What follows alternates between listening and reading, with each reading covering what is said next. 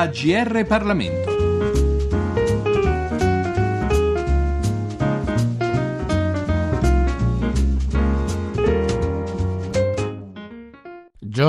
Cirillo al microfono, un saluto, un cordiale saluto a tutti gli ascoltatori. Vicini a una terra lontana. Questo è il titolo del volume di cui ci occupiamo oggi, sottotitolo Sulle strade dell'Afghanistan con il contingente italiano. Il volume, pubblicato dalle edizioni Polistampa, è stato curato dal generale dell'esercito Settimo Caputo e da Elena Croci, a sua volta ufficiale dell'esercito con il grado di capitano, ma anche e soprattutto plurilingue, laureata alla Sorbonne in sociolinguistica ed esperta in comunicazione culturale. Ed è in questa veste che ha collaborato alla stesura del libro. Il libro, infatti, essenzialmente fotografico, è anche ricco di approfondimenti appunto socioculturali. Lasciamo dunque che sia lei stessa a presentarci il volume in questione prima farei una premessa, ovvero quella della, della, comunicazione culturale, perché lo Stato Maggiore Difesa, il, in questo caso il Comando Operativo Interforze, ha voluto inserire questa componente all'interno dei propri progetti, proprio perché si è capito che l'identità è una parola molto importante, soprattutto in territori come l'Afghanistan. Quindi la componente culturale assume una sua importanza ancora più grande, perché se noi restituiamo un'identità a questo popolo, diamo loro una possibilità di capire maggiormente la propria area geografica e soprattutto una, una propria dimensione e quindi il fatto della, di una loro volontà a, a fare il meglio, di, di, buon senso. Questa cosa l'abbiamo, l'ho vista io personalmente in questi dieci anni che lavoro con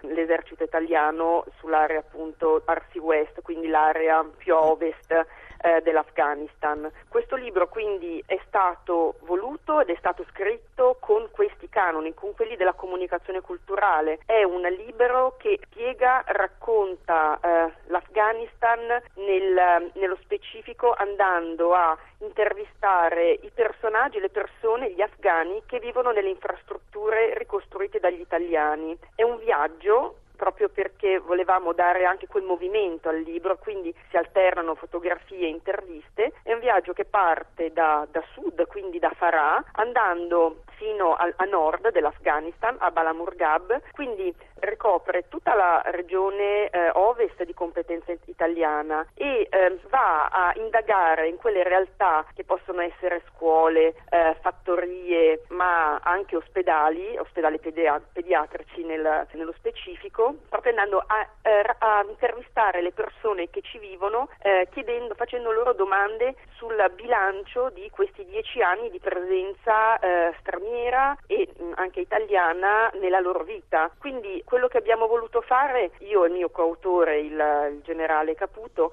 è quello di eh, lasciare la parola ultima al lettore, proprio perché non abbiamo voluto dare noi un messaggio, ma il messaggio lo danno gli intervistati, lo danno le immagini, lo danno le fotografie, oltre alle diciamo, ai civili sono stati intervistati anche i ragazzi dell'esercito italiano, della, della, della, difesa italiana, quindi coloro che vivono sul territorio e infatti ci sono anche le cosiddette operazioni cinetiche in questo libro, quindi si fanno vedere anche gli attentati, tutti gli ordigni che vengono rinvenuti lungo questo percorso. Diciamo che è un viaggio immaginario dove si ha la possibilità però di capire più nello specifico attraverso le immagini e una, una scrittura scrittura forse molto semplice, ecco questa è una componente della comunicazione culturale, quindi una scrittura non complicata, complessa, fatto di acronimi, ma semplicemente una, una vista, una panoramica di quello che è questo territorio. E qual è lo spirito dei nostri uomini che in questa realtà, per noi esotica e sconosciuta fino a pochi anni fa, stanno non combattendo, ma più esattamente operando? C'è da dire che io dal 2005 che vado in Afghanistan e sempre di più si ha questo riscontro, ovvero che gli italiani hanno sicuramente una, una marcia in più, proprio perché hanno una, un'umanità che eh, le altre forze armate non hanno, quindi riescono a stabilire dei rapporti umani ed è proprio questa la componente che li rende diversi e questa è la componente che li fa apprezzare e soprattutto sono due le parole chiave di questo libro che ascolto, sono ascolto e restituzione, proprio perché è una testimonianza questo libro dei dieci anni di permanenza italiana in Afghanistan, però anche dieci anni di grande ascolto, dove queste persone sono state ascoltate e con loro è stato cercato di restituire quelle specificità, quei fattori positivi che questa terra poteva, poteva dare. Ma io faccio appunto un esempio di tutto quello che è il patrimonio artistico-culturale del paese, piuttosto che anche quello che sono semplicemente questa, questi progetti di restituire una possibilità agricola al paese, proprio perché una volta l'Afghanistan era molto più verde, è molto ricco e c'è una grande eh, propensione verso l'agricoltura. Purtroppo la guerra, che è una guerra che, che dura da tantissimo tempo, ha azzerato anche quel know-how e quella capacità di andare a coltivare, per cui ci sono un sacco di micro progetti proprio volti a ristabilire questo rapporto tra uomo e natura, un autosostentamento. Certo, quello che emerge anche da questo libro è la grandissima problematica della sicurezza, infatti il lettore, vedendo, leggendo le interviste, vedrà che tutti questi afghani, la, l'ultima cosa che dicono è il problema quando eh, le forze straniere se ne andranno, benché loro ben con, saranno ben contenti di trovarsi, non dico a dover fronteggiare la situazione da soli, però adesso vogliono farcela da soli, però ecco la problematica sarà quella della sicurezza, proprio perché vede che facendo questo viaggio virtuale, insomma da, da, da sud a nord, eh, lungo la Ring Road, che è questa strada che idealmente forma un un anello lungo tutto l'Afghanistan,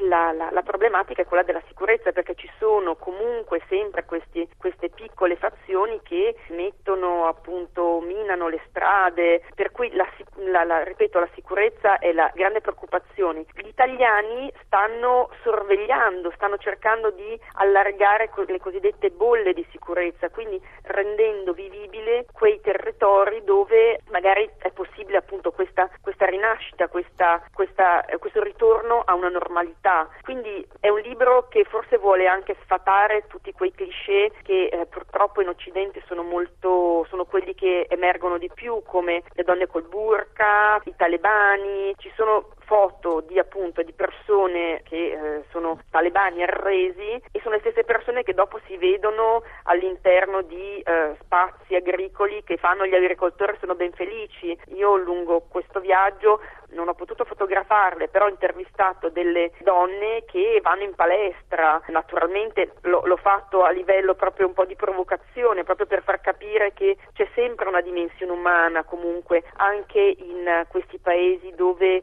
sono grandissime problematiche. Ecco. Quindi gli italiani sono coloro, secondo me, che riescono proprio a cogliere anche questi aspetti di umanità, proprio perché hanno un dialogo che va un pochettino più in profondità, perché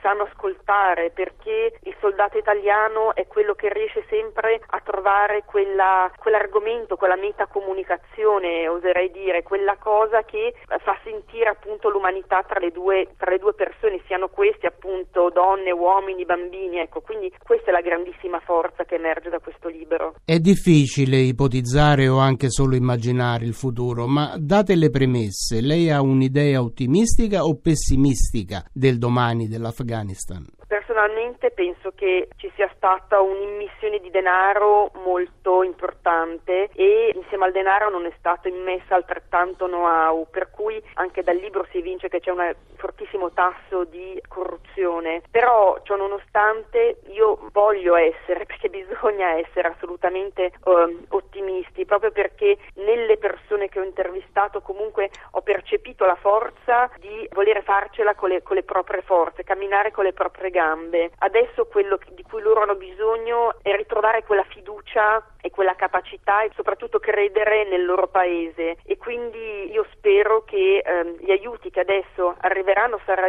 saranno aiuti tecnici più che di denaro. Torniamo ora a parlare del libro Vicini a una terra lontana che, come abbiamo detto, è qualcosa di diverso sia da un semplice volume fotografico sia da un saggio di approfondimento. Stato composto su tre livelli, diciamo ci sono tre livelli di lettura e sono il primo livello molto semplice che è quello mh, prettamente iconografico attraverso appunto queste meravigliose foto che fanno vedere proprio i volti della popolazione, della gente che ho intervistato e i paesaggi. Poi c'è il secondo livello di lettura che è quello proprio delle interviste, quindi andare a, a capire, a sentire quello che queste persone ci hanno detto e poi il terzo livello è quello di approfondimento più scientifico proprio perché si vuole dare una visione d'insieme, una cornice anche storica, geografica, politica del paese, quindi l'ultima parte del libro è un pochettino più scientifica. Forniamo ora qualche dato tecnico sul nostro contingente, ripercorriamo cioè la storia, i numeri stessi della partecipazione italiana alle operazioni in atto, leggendo un brano tratto dal libro. A seguito degli attacchi terroristici dell'11 settembre 2001, la comunità internazionale decise di creare una coalizione guidata dagli Stati Uniti d'America, dando inizio all'operazione Enduring Freedom. L'operazione si prefiggeva di contrastare il terrorismo internazionale e in particolare Al-Qaeda. All'operazione contribuivano 70 paesi. L'Italia, e in particolare la Marina Militare, partecipò con proprie unità navali integrate nel dispositivo internazionale a guida statunitense svolgendo attività di controllo nell'area di interesse. Il 18 novembre 2001 il primo gruppo navale italiano, composto dalla porta aeromobili Garibaldi, dalla rifornitrice di squadra Etna, dalla fregata Zeffiro e dal pattugliatore di squadra Aviere, salpava da Taranto. In totale erano dispiegati in teatro d'operazioni quasi 1500 uomini. L'11 febbraio 2002 salpava da Taranto il secondo gruppo navale, composto dal cacciatorpediniere Durand de la Pen e dalla fregata maestrale, che dava il cambio al primo gruppo in zona di operazioni. Nell'ambito dell'operazione Enduring Freedom, l'Italia assumeva dal 31 gennaio al 1 giugno 2003 il comando della Task Force 150. Il 3 dicembre 2006 il comandante della Task Force 152 cedeva la leadership della forza alla Marina Militare statunitense, concludendo di fatto la partecipazione italiana a Enduring Freedom. Contemporaneamente ad Enduring Freedom venivano avviate attività più orientate alla stabilizzazione e ricostruzione del paese e in tale ambito veniva chiesta all'Italia la disponibilità di assetti terrestri da integrare nel dispositivo della coalizione. Nasceva così la Task Force Nibbio, inizialmente costituita sulla base del nono reggimento alpini della brigata taurinense, poi avvicendato dal 187 reggimento paracadutisti della brigata Folgore. Il 15 settembre del 2003 il 187 reggimento cedeva nuovamente la responsabilità della propria area al primo battaglione dell'87 reggimento della decima divisione divisione da montagna USA. Al contingente Nibbio era assegnato il compito di condurre attività di controllo del territorio e di interdizione dell'area di responsabilità e di concorrere alla neutralizzazione o distruzione di sacche di terrorismo, di possibili basi logistiche e di centri di reclutamento delle formazioni di Al-Qaeda e talebane, al fine di creare le condizioni di sicurezza e stabilità necessarie alla riedificazione della nazione. La Task Force Nibbio si componeva di un comando di reggimento reggimento, un battaglione di fanteria, un reparto di forze speciali, una compagnia trasmissioni, una compagnia genio con capacità di bonifica di ordigni esplosivi, una batteria acquisizione obiettivi, un plotone di polizia militare, un plotone NBC e un gruppo di supporto logistico. L'area di responsabilità assegnata alla TF Nibbio coincideva con una regione particolarmente sensibile dell'Afghanistan, posta sulla fascia di confine con il Pakistan e caratterizzata da estrema permeabilità che facilitava facilitava il transito di ogni forma di contrabbando, l'infiltrazione di gruppi armati e il rifugio a numerose basi terroristiche. Dal punto di vista numerico, l'attività delle unità italiane può essere riassunta nei seguenti numeri. 4.170 persone sospette fermate e identificate, 1.055 veicoli controllati, 1.288 armi di vario tipo sequestrate, 5.200 kg di munizioni ed esplosivi sequestrati e distrutti, 450 pattuglie a breve, medio e lungo raggio effettuate con 62.000 km percorsi, 40 operazioni condotte autonomamente o in concorso ad altre unità vicini a una terra lontana, sulle strade dell'Afghanistan con il contingente italiano a cura del generale Settimo Caputo e del capitano Elena Croci, pubblicato dalle edizioni Polistampa. E questo è il libro di cui ci siamo occupati oggi. Da Giorgio Cirillo, grazie per l'ascolto e a risentirci al nostro prossimo appuntamento. I libri AGR Parlamento. Per segnalare saggi di storia, politica, sociologia e diritto, scrivere a grplibri.it.